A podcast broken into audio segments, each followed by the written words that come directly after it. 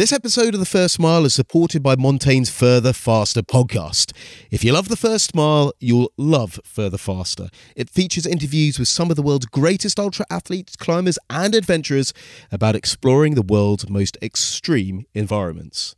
We regularly listen to Further Faster for inspiration, and I would particularly recommend the episode with Jenny Tough, where she talks about why she spends three weeks running through the mountains with just a backpack for company. Just search for Further Faster on the same podcast app that you found The First Mile.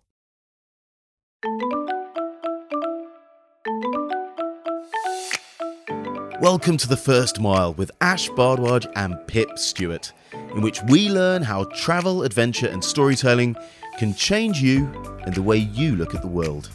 So, in this episode, I interview my co host, Mr. Ash Bhardwaj. We talk about how to launch a career in adventure travel, why you should give things a try, and this includes Ash's bizarre stint as a cowboy, why adventure with purpose is important, and how to deal with your own inner critic. Now, Ash is a journalist and filmmaker who uses travel to explore complex topics. He's produced telly for broadcasters like the BBC, Nat Geo, and Channel 4. He's written for all the major UK newspapers and regularly reports for Radio 4. He's also the founder of the video production company Digital Dandy, and his podcast series Edgelands reached number one in Apple's iTunes Travel and Places podcast chart. So, if you enjoy this episode, please could you do a couple of things for us to help others find the first mile? Firstly, subscribe to the podcast, leave us a review or rating on your podcast app. It really doesn't have to be long, but it's very appreciated. But for now, please enjoy this conversation with Ash Bhardwaj.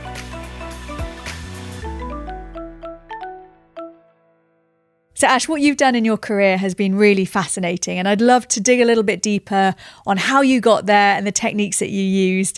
I mean, seriously, before I get into the, the detail of how you got into adventure travel journalism, can we just touch on the cowboy thing? Like, how, why, what? Uh, well, I was a terrible cowboy. I had these three things I wanted to do when I was at university before I got a proper job. One was to be a cowboy, another one was to play rugby in New Zealand, and another one was to become a ski instructor. And I moved to Australia. I had some friends that worked on what new friends that had a farm down in Tasmania. And then moved up to Brisbane to stay with some mates of mine from doing a ski season. And they told me about a racehorse sale event that goes on every year. It's like a, a cattle market, but for racehorses. They said, well, that's probably a good place to go and learn how to ride a horse or meet people who can get you into some more horse riding. So I turned up there and this guy gave me a job on his farm. I was helping out handling yearlings, which are new horses, about a year old, which is what are then sold at these markets every year. And I didn't spend a lot of time on the back of a horse. And then I think not too far in, I actually fell off a horse that was galloping um, on some sort of gritted dirt road. Oh man, uh, ouch. Yeah, I I spent a week in hospital having my hand put back together. So I had a very unsuccessful career as a cowboy. Do you have a gnarly scar to show for it? I've got a pretty cool scar. I'm pretty happy with it. Okay. I, I hear chicks dig scars, so you know, one of the great benefits of falling off a racehorse. Well, that, that's a hell of a story. um, but Ash, how did you? At what point did you realise? Do you know what? I can make this love for travel a career. It was pretty late, and I don't think I really realised how much I loved travel until until I was about sixteen. I mean, my first real experience of travel was when I was sixteen. I'd moved to Windsor Boys School, which is a state school in Windsor, local secondary school, and they were doing a rugby tour to Australia, New Zealand, and the Cook Islands. And my mum had travelled to New Zealand to see some family when she was about twenty, and had always loved it, and always said I always encouraged us to one day go to New Zealand. So when she heard that this rugby tour was happening, she got a second job as a cleaner to save up to pay my costs of going to New Zealand. And my part of the bargain was I had to get onto the rugby team. I was a terrible rugby player. I'm still a bad rugby player. And better than your horse riding? It, eh, well, yes. I mean, I think I've been injured slightly less playing rugby than I have horse riding. No hospital visits yet in rugby and I got onto the second team as a prop, which basically means I was just fat and had to lean. That was basically my job as a prop. Uh, so fortunately, I could do that. And I went on the rugby tour to Australia, New Zealand, and the Cook Islands, and I think I relished it in a way that I hadn't expected. Places that you think are just going to be a bit like England but with funny accents that actually have very interesting cultural differences. And New Zealand in particular, because the Māori culture is so integrated into their national identity. And I loved it. And I really loved speaking to people about it, learning about it, seeing that culture alive and vivid. That's what inspired me to make travel a bigger part of my life. So was it a very conscious thing then, the transition from taking it as like a thing that you enjoyed doing for fun to like, how do I make this a career?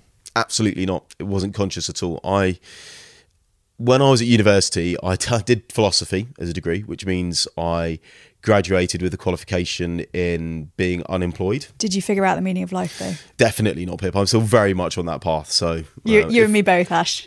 Um, no, so all, all I had was no meaning of life, but a qualification for unemployment. And in my second year, I did one of those career questionnaire things where you type in, "Do you like being outside? How do you like your steak cooked? What's your favorite color?" And it spits out an answer that is the future for you, what what you will do. And I think I got prison officer, teacher, and army officer training. I think it was sponsored by the Home Office, this uh, particular career test thing. So, probably a bit of an indication that there was a bit of bias in what it suggested as a career. And I started to follow the path of becoming an army officer in the regular army. And it was around the time of the Iraq War. So, I decided that actually I needed to rethink this and go and do some other things before I ended up going to do it. And that's where these three ideas of becoming a ski instructor, cowboy, and playing rugby in New Zealand popped up. So I went off to do those things. And it was whilst in New Zealand that I started to write blogs and emails about what I was doing. So that was my first bit of storytelling of travel, sending those back. And that got a positive response. But even then, I didn't think of it as a career.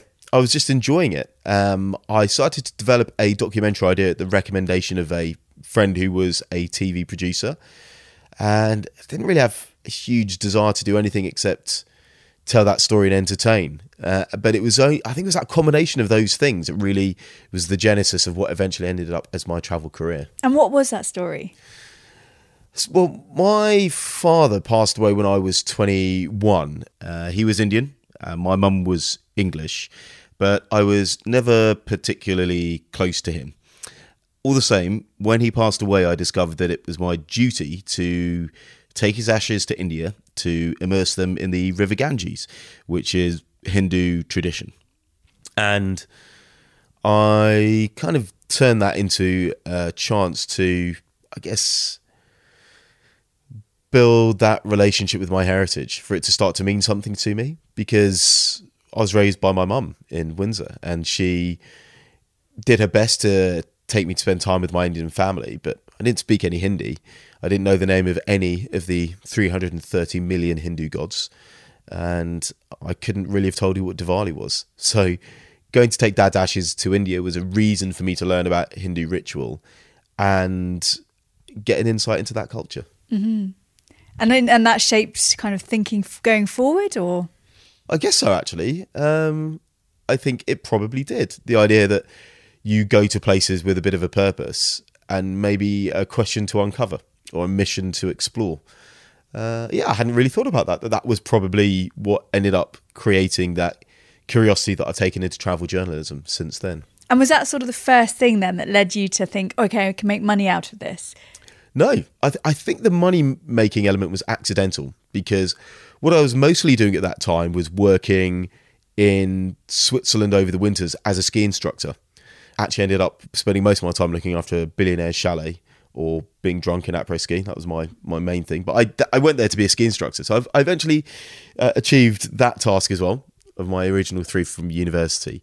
And it was in these summers when I came back that I was trying to get into television production, learning how to tell stories through through documentary, inspired by that direction I'd been sent on by that friend who told me to turn that India idea into a TV documentary. So I was very much looking at just storytelling. Um, I got better at doing video production, ended up working at a PR company that were doing the PR for Walking with the Wounded, which was an expedition to Everest with wounded soldiers. And I started to do PR video for their sponsors, which was Glenfiddich. And I went to Mount Everest to base camp filmed the whole thing to make a video for them. And I also had to write on behalf of the PR team an article that ended up going in one of the free papers in London. And it was then that I realized I can tell my stories about travel that I'm doing, and people, newspapers, magazines will, will pick them up. A friend of mine from Windsor had got me writing stuff for online magazines about adventure, but not about my own travels. And then a friend of mine from university, a guy called Levison Wood, ended up setting up a expedition company called Secret Compass. And one of the events where they were promoting Secret Compass, I went along to give them a hand and listened to a talk by Nick Crane. Nick Crane is a British geographer. He's written a bunch of fascinating books, knows a lot about cartography, and he presents a TV program called Coast. So I went to go and see him talk, and I went up to him at the end and said, Nick, I really enjoyed that talk. I really like the work you do. And he said, well, What do you do? Are you into travel? Is that what you're doing? Well, actually, I'm taking my dad's ashes to India um, after going to Everest on this expedition with a charity called Walking with the Wounded. Uh, but yeah, I'm going to Haridwar to take my dad's ashes back. He goes, That's a fascinating story. Let me introduce you to somebody. And we went and met another one of his colleagues who happened to be the deputy editor of travel at the Telegraph newspaper. So I got chatting to that guy. His name was Michael Kerr. And he liked the idea and said, Would you write that as an article for me? So I didn't follow the traditional journalism route, but I'd had a I'd got a body of work already, which obviously Mike wanted to see uh, before he would commission me, and that was through doing all the online stuff completely for free and all the blogs and things because I enjoyed doing it, and that was my first commission as an article. In terms of making a career out of it, I still struggle with actually the income side of things. I think the travel journalism and the travel writing and the adventure journalism probably takes up most of my time, but probably gives me about 30% of my income. Much of it comes from public speaking, and I've still got a video production company doing marketing videos and event videos in and around London. Mm-hmm. So, yeah, the career bit still not quite there yet as an income. Working on it because it sounds like you were very much a sort of self starter, Ash. You just went out, tried these things, pitched around, you had a little bit of luck along the way. But looking back overall, to anyone listening who can think, okay, what can Ash teach us? Did you have any steps that you kind of looking back now, you realize they probably were quite helpful along the way. And what can our listeners learn from, I guess, your mistakes in a way and things you wish you knew when you started out? Yeah. And uh, on each of those things that I was doing there, like when I met Nick Crane and then met Mike and got that first commission for the Telegraph, I didn't think, ah, oh, this is the step that will lead me to eventually doing a travel podcast with Pip Stewart. I never had a strategy like that. But looking back, you're right. I can see certain things that did make a difference. And I started to do some work in summer schools, and I do go back. I was a school teacher for a while, and whenever I can, I like to go and do talks at schools because when I was at school, I didn't realize that these careers were even possible, let alone the route that you would take to get there. And so, mapping it back, I realized that there's about seven steps. The first one is picking a field of interest that you'd like to have a career in. Second is starting to read around it, learn about it, reading books, watching documentaries, watching YouTube channels, starting to write about it or write blogs about it, about your own experience. Go to events in order to meet people in and around that career that you want to do.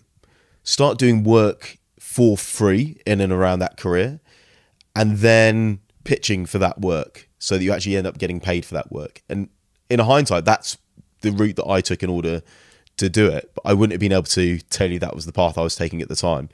So I, I think within a field like this, an industry or career where it's about what you've done and who you know and your portfolio that really matters. So there's three key things you're trying to get. Those, those steps that I took, the three key things you're trying to get are skills, a network, and a portfolio. Mm-hmm.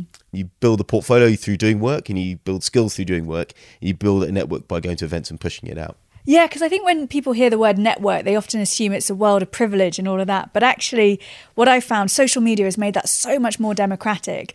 And I've spent a good number of times like stalking people on Twitter, like editors and things like that. You're right. Networking is quite a wanky word. And it's also, I think, quite easily marginalizing because if you're not somebody that's extroverted and you're not somebody that is willing to go out and speak to strangers, then you're going to find it hard to do that. My dad owned a bar a restaurant when I was a kid. So when we were young, my sister and I used to like chat to the waiters and the waitresses, and we'd be in that environment all the time. Explains everything, Ash. That's all I needed to know. this, is, this is why I'm so happy in a bar and a pub, Pip. Um, so that's ostracizing if you're not good at that. But what Twitter allows you to do, it allows you to network with people without having to ha- actually speak to them in person. So I would say if somebody's thinking if they're if they're a bit of an introvert, how do I do networking? Twitter's a really good way to do it, and I've made some great contacts just by seeing stuff pop up on Twitter. Um, I've recently started to go to a podcasting event because um, our great producer Hannah had posted something about the rise and Shine Audio Network, and then through that met some people through that, and now I've learned a whole load in that area. And so I think it's using social media where you can. So, Ash, do you have any sort of philosophies you think about when you're approaching this career? I think there's, yeah, there are. There's three philosophies that I realise, again, with hindsight, are really useful. And I've learned them through experience or mistake. The first one is I learned it off a guy called Chay Blyth. Chay Blyth had been a sergeant in the army, and one day his captain walked in and said to him, Jay, I need a man to raid the Atlantic with me. Uh, so probably Did he actually sound like that? Chard Blythe. Um, if you're a captain in the army in the 1950s or 60s, you probably spoke All like right, that. fair dues. Um, Son Blythe, bring me a man to raid the Atlantic with me. And Chay Blyth said, Oh, all right, so I'll get one for you. And then the next day, Chay Blyth said, I'll come and raid the Atlantic with you. And when they turn up to do the press launch, because you need a big press event whenever you're doing a big expedition, uh, the captain, John Ridgway, was taken ill with food poisoning. So it was just Chay Blyth sat in the rowing boat in the harbour. And the press said, Can you row around a bit in a circle so I can get some photos? He said, No, I can't. And they're like, Why? He said, Well, I don't know how to row. Well, you don't know how to row. You're about to row the Atlantic.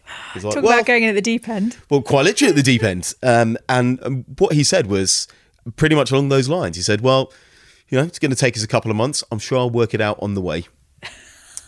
And Wow. and he calls that moment the opportunistic second, the moment when John Ridgway said to him, "Would do you know anyone who will row the Atlantic?" And it's that moment where you think, "If I say yes to this, it will change my life." It's that moment where you see somebody you fancy and you go up and ask them for their number, or you see a job offer and then you apply for it. And that takes you in a direction you never would have gone otherwise. So, seizing the opportunistic second, which is recognizing those moments that might take your life in a different direction and having the courage to seize them. Uh, the second is give things a go. When I was at university, I tried acting, I took up French, I did capoeira, I tried skiing. Now, I tried capoeira twice and then gave up because that required gymnastic coordination, something I definitely don't have. The acting was really useful because I do public speaking now, so the skills I learned they carried on. The French turned out to be really useful when I ended up having to run a chalet in Switzerland and all the staff spoke French. And the skiing, I tried it once. It was the first time I ever tried skiing. It cost me about 150 quid. And then that became my career. I became a ski instructor, lived in New Zealand, and then lived in Switzerland. And that opened up all these other doors for me. So give things a try because you never know which one will stick with you. And then the third one is just turn up because I'm pretty hard on myself and I often find myself not feeling good enough at things. And it's very easy to turn up at a thing and think, I don't deserve to be here. I'm not good enough. Mm, imposter syndrome, right? Imposter syndrome.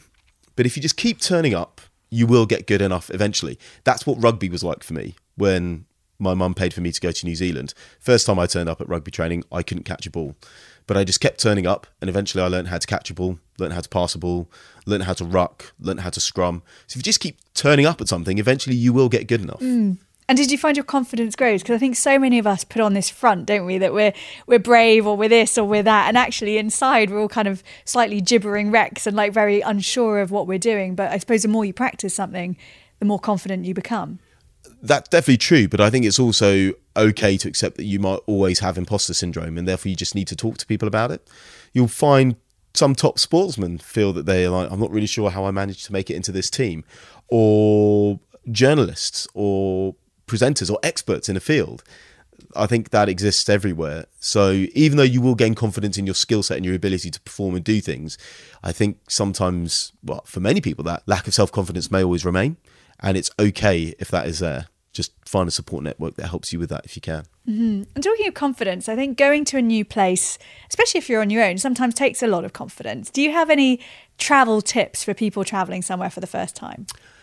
Um, one way to overcome the confidence or lack of confidence about going to somewhere on your own for the first time is give yourself a purpose when you go there. And I think there's three different reasons to go traveling other than just to go and relax. One is to follow your heroes. So I did a journey around Albania following in the footsteps of this World War II expedition. And that gave me a reason to go and something to do, something to investigate whilst I was there. The New Iron Curtain, similarly, it was getting an insight into what are the drivers and potentials of conflict on the Russia European border and what's it like for the people living there. And then that gives you a reason to go, something to follow. The second one is to go for your hobbies. I went to New Zealand to play rugby. And by playing rugby in a local rugby club with a bunch of guys that were farmers or builders, I got an insight into New Zealand culture that I wouldn't have had if I'd have just hung out with loads of Brits abroad. And that was invaluable because I saw so much of the country and got an insight into Kiwi culture. So go for your hobbies. Um, and then look for the unexpected. When I was traveling the Nile with Lev Wood, we were in northern Uganda, this incredibly remote region of Uganda. Some places were three days' walk from the nearest market town. And we kept seeing this really quite tragic illness that struck down a huge proportion of the men in, in every village. And it was a real example of the legacy of colonialism. And the illness was a, in every town, there was this huge proportion of young men that were Arsenal fans, which is really quite tragic because they had this awful belief that one day that their oh, football Ash, team was. You had me there. I was like, what was the illness? um, but it was curious. Like, why would you support Arsenal if you live in Uganda? Uh, particularly, it was 2014 when Arsenal were not a very good football team. The reason is is that when the Premier League went international, Arsenal were the number one team, and also they had loads of black players. So if you were a young black lad watching the best football league in the world, as it was then, arguably maybe it still is, and you saw people that looked like you doing incredible things, and it made a connection for you. You could see yourself in that place. And so that loyalty to Arsenal has carried on ever since, um, even though they're now a terrible team. And and what it did is it gave me a reason to speak to these guys. It gave me an insight into something I'd never considered before. Have you ever heard the phrase "you can't be what you can't see"? Yeah. So the fact that these young black guys saw black players playing in England, I don't know, they, they thought this is something I could do. Maybe it's driven many young men in Africa to become more better footballers. Um, but it also then allowed me, it broke the ice, allowed me to talk to them about many other things. So be curious about the things that you see, even if it has to be about Arsenal football team. Footballer is such a leveler, isn't it? I mean, I don't support a team, but I always say Chelsea or somewhere like that if, you know, I have to. It, it's I mean, I uh, as much as I say this thing about Arsenal, I know nothing about football. I, I played rugby badly, but you're exa- you're absolutely right. It gives you an, an icebreaker. Yeah, I said Chelsea. I couldn't think of any other team. like, you said Arsenal. I've got some rapid fire questions for you, Ash. Very you good. ready? On the edge of your seat. So, what do you know now that you wish you knew when you were starting out? Ooh, I wish I knew that success does not equal fulfillment. I think I've beaten myself a lot about not having achieved certain benchmarks that I viewed as success within this career. And I've recently started to reflect on am I fulfilled without those? Do I need those things? Or am I using other people's benchmarks to set a measure for success for myself?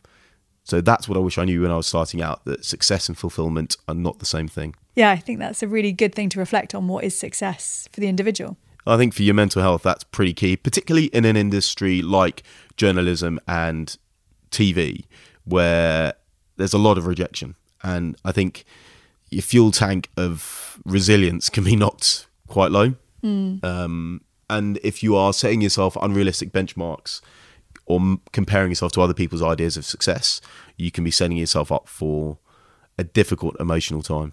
And do you feel like you've been doing that? I have been definitely, yeah, yeah, and uh, I think I'm very much at a part now where I'm reconsidering what fulfillment in this career means to me. Have you got any answers yet? Do a podcast with Pip Stewart. Oh, God help us all. Um, thank you, Ash. Is there a place that you'd love to return to? I think it's probably a bit of a cliche, but I love going back home. Uh, Windsor's a great town. I loved growing up there. I was incredibly lucky to go to a state school in a place as beautiful as that, playing rugby in the Great Park and being able to take my dog for a walk in the countryside, five minutes from the centre of town. But also being really close to London, which is really good when I was building my career. But another place I would love to return to is Wanaka in New Zealand. I think it might be the most remarkable place I've ever been. And there's so much you can do there. That's, that's somewhere I will love to return to. Yeah, New Zealand is definitely an adventure playground, isn't it? It's a pretty cool place. If you had to give a TED talk about something you're not known for, what would it be and why? I would give a TED talk about the unmanned exploration of space. I should mention at this point in time, Ash is sat here wearing a NASA jumper. My uncle, uh, well, close friend of the family, who I always called my uncle growing up, used to work for NASA, and he would come over on his visits to the European Space Agency. He actually worked for a division called JPL, the Jet Propulsion Laboratories, and they do all the robotic probes, the Voyager 2, Voyager 1. And I remember these amazing stories of Voyager 2 reaching Neptune back in 1989. The exploration of space is often couched in the stories of the Apollo missions to the moon, which were remarkable and incredible missions. But I feel we need to remember that it's the robotic missions that have given us huge knowledge, and in particular, knowledge about Earth. So those space probes that go up there and tell us about our own planet and other places. I'd love to talk about. You can, I'm practically giving you this TED talk already. Podcast uh, series five. maybe? yeah, there we are. That's what I talk about. Ash and his space exploration. Cool. Ash, what is a tool or technique that helped you along your journey, career or physical, when things weren't going well? So I touched briefly on the mental health thing. I think having a good support network and uh, seeing a counsellor I found really useful for helping me manage the emotional ups and downs. Exercise has been quite helpful actually. Um, joining the Army Reserve was really useful because it gave me a reason to be really fit and healthy. It gave me something to work towards. It gave me a level that I couldn't drop below. And it also gave me something that I could do when I wasn't doing very well in the other areas of my life. And I still regularly like to go back and do stuff with the Army Reserve now because it's nice to be part of a, an organisation and have colleagues sometimes. But I think my favourite tool or technique for travel is that whenever you turn up in a city, going to the big place of sport and the big place of religion, because those two things tend to embody and symbolise what matters to that culture. So in London, that would be going to St Paul's Cathedral and one of the football stadiums, probably, or Twickenham. You know, it gives you an insight into the things that matter. You go to India, if you go to Calcutta, you will go to Eden Gardens, which is the massive cricket ground, and you will go to the Durga temple. That will show you what is India in those two things. You go to Barcelona, you go to the cathedral, like the Gaudi Cathedral, and then you Sagrada Familia, and then you go to the Barcelona football ground, uh, the Camp Nou. So I think that's quite a good tip or technique when you go to places. Sounds wicked, Ash. I'm going to steal those. Um, do you have any recommendations of books, films, podcasts, or any other resources that people can dig into to get more of an idea of the things that we've talked about today? Well, I think the First Mile podcast is probably a pretty good start. Yeah, I'd recommend that. Um, Edgelands was a series that I did with the Telegraph. It was really well produced by a guy called David Maguire and Greg Dickinson and Pete Norton. What they've done there, the way they've taken my ramblings from a journey and turning it into a narrative, I think is a really interesting example of how you can start to think a bit differently about travel. Um, books that have really helped me along my way. I really enjoy the A. Agil books and the way he looks at travel and the reflections it's given him. I think the Michael Palin series, actually, I've yeah, Michael Palin series probably had a significant part in my desire to travel the world. Um, those would probably be good starts, I'd say. And my final question for you, Ash, is what would you be doing if you weren't doing this? I really enjoyed acting when I was at university. That would have been fun. Probably even worse for your mental health when it comes to rejection and so on. I really enjoyed being a school teacher. That was fun. So I think it would probably be something around education, probably science education, and probably for a secondary school age group. I think teaching is something that will come back into my life again. I can see you being a very good teacher, Ash. Well, thanks, Pip. Yeah. Kind of say. Um, so, what's coming up next for you, and where can our listeners find out more about you?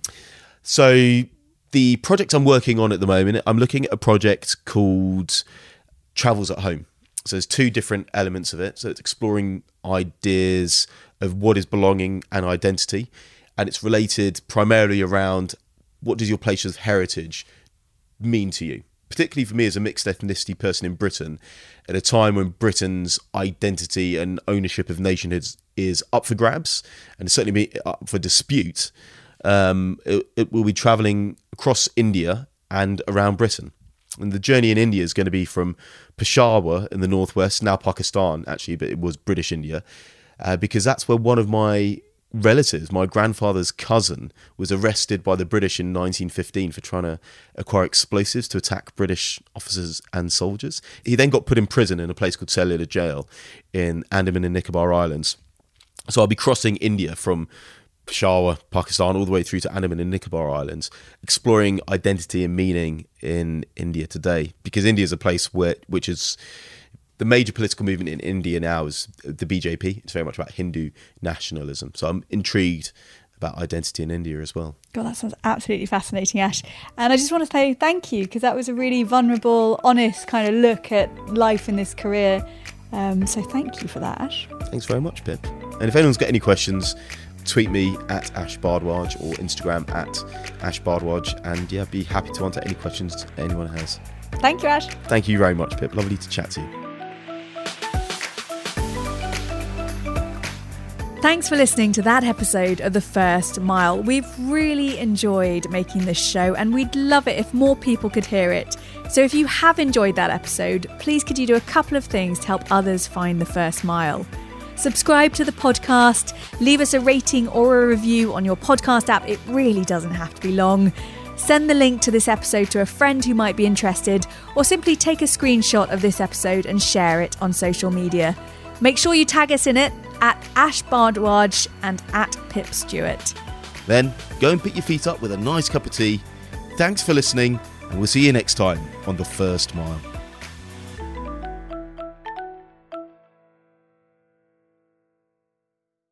This episode of The First Mile was supported by Montane's Further Faster podcast. Each episode of Further Faster is packed with inspiration and insight about extreme exploration and adventure, and we listen to it whenever we want to blow our minds about what's possible. Just search for Further Faster on your podcast app to find it.